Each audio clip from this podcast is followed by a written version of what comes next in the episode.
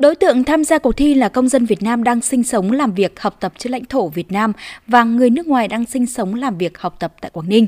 Riêng nội dung thi sân khấu hóa dành cho các đội thi đến từ các huyện, thị xã, thành phố và các đảng bộ trực thuộc tỉnh Quảng Ninh và được tổ chức thành 3 cụm thi. Cho đến thời điểm này, 12 trong tổng số 20 đảng bộ đã tổ chức cuộc thi sân khấu hóa cấp huyện với hình thức hấp dẫn, nội dung được đầu tư công phu, ca ngợi Đảng về đẹp quê hương đất nước, đặc biệt là những đóng góp quan trọng của tỉnh Quảng Ninh với đất nước trong sự nghiệp đổi mới hội nhập. Ông Hoàng Văn Hải, Bí thư tỉnh đoàn, thành viên ban tổ chức cho biết. Phần thi sân khấu hóa, đây là một phần thi cũng ờ, rất là hấp dẫn và thể hiện được cái sự đa dạng và phong phú trong hình thức là là sử dụng sân khấu để tuyên truyền ờ, cổ động để qua đó sẽ tạo một cái khí thế thi đua sôi nổi ờ, trong cán bộ đảng viên đoàn viên hội viên và nhân dân để hướng về một cái sự kiện lớn của tỉnh và thể hiện được cái cái sự khát vọng khát khao được cống hiến, đóng góp của các địa phương đơn vị đối với sự phát triển của tỉnh.